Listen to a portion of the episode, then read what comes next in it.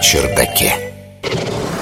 Наши представления о Марсе за последние неполное столетие не раз уж кардинально менялись. И вот они снова поменялись, но на этот раз к лучшему.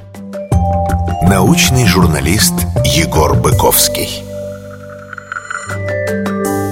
Помните Аэлиту Алексея Толстого? Всего сто лет назад написано. Сергей Павлович Королев, отправивший человечество в космос, к тому времени уж свой первый самолет построил.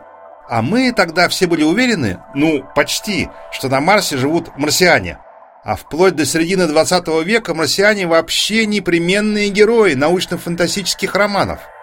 Ну а потом мы долетели до Марса, посмотрели на него внимательно и ударились в другую крайность. Мол, Красная планета уже миллиарды лет как должна была оставаться безводной пустыней.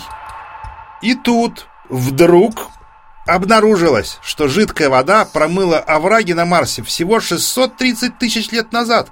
Это ведь тоже сравнительно недавно. По Земле уже бродили неандертальцы в это время. Множество крутых склонов Марса, в том числе в районе астероидных кратеров и отдельных гор, демонстрируют что-то такое вроде оврагов, некогда созданных потоками текущей вниз воды. Однако сейчас среднегодовая температура там минус 63 градуса Цельсия. Это на 78 градусов ниже земной, средней, и на 15-20 градусов ниже, чем на российской станции «Восток» в Антарктиде. Очень холодно, в общем. Вы себе представляете Антарктиду, да? Речь о жидкой воде там не идет. Куда там? Кроме того, на современной Красной планете крайне низкое атмосферное давление. На Земле такое вообще считается техническим вакуумом. Соответственно, вода кипит сразу после таяния льда, что делает существование жидкой фазы у поверхности довольно непростым. Как будто этого всего было мало, следы оврагов наблюдались на склонах до 4,5 километров высотой – то есть в местах, где давление и температура низки даже по марсианским меркам. Это делало присутствие оврагов на Марсе слабо объяснимым.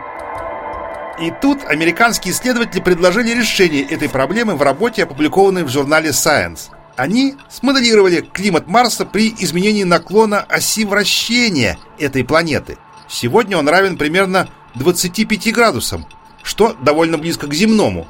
Однако у Красной планеты нет достаточно массивного спутника, который мог бы стабилизировать наклон оси ее вращения. Поэтому гипотеза о том, что она меняется со временем, выглядит вполне логичной.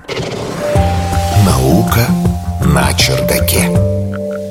Получилось, что условия, необходимые для образования потоков жидкой воды изо льда, практически недостижимы при современном уровне наклона оси вращения. Для этого необходимо атмосферное давление не ниже 612 паскалей, это примерно чуть меньше процента земного, и при температуре не ниже нуля. Зато, когда авторы увеличили моделируемый наклон оси вращения до 35 градусов, у них получилось, что более чем 612 паскалей и выше нуля градусов регулярно возникали марсианским летом даже на очень высоких широтах. Это происходило потому, что на таком большом наклоне оси вращения высокие широты по полгода проводили под почти прямыми солнечными лучами. Выводы какие? Очевидные. Первый. Наклон оси вращения Марса серьезно меняется со временем, существенно изменяя и климат, и плотность атмосферы этой планеты. Датировки оврагов указывают на их активное образование в достаточно недавнее время. А второй вывод вот какой. Овраги, промытые некогда водой, могут содержать значительное количество водного и даже сухого льда и в наши дни. Ведь если их оставила именно жидкая вода, то существенные ее количества должны были сохраниться в почве под такими оврагами. Когда наклон оси вращения Марса уменьшился, такая вода должна была замерзнуть. То есть при выборе мест для будущих баз районы марсианских оврагов начинают выглядеть весьма привлекательно – если собираетесь лететь колонистам на Марс, скажите пилоту, пусть держит курс на овраге. Наука на чердаке.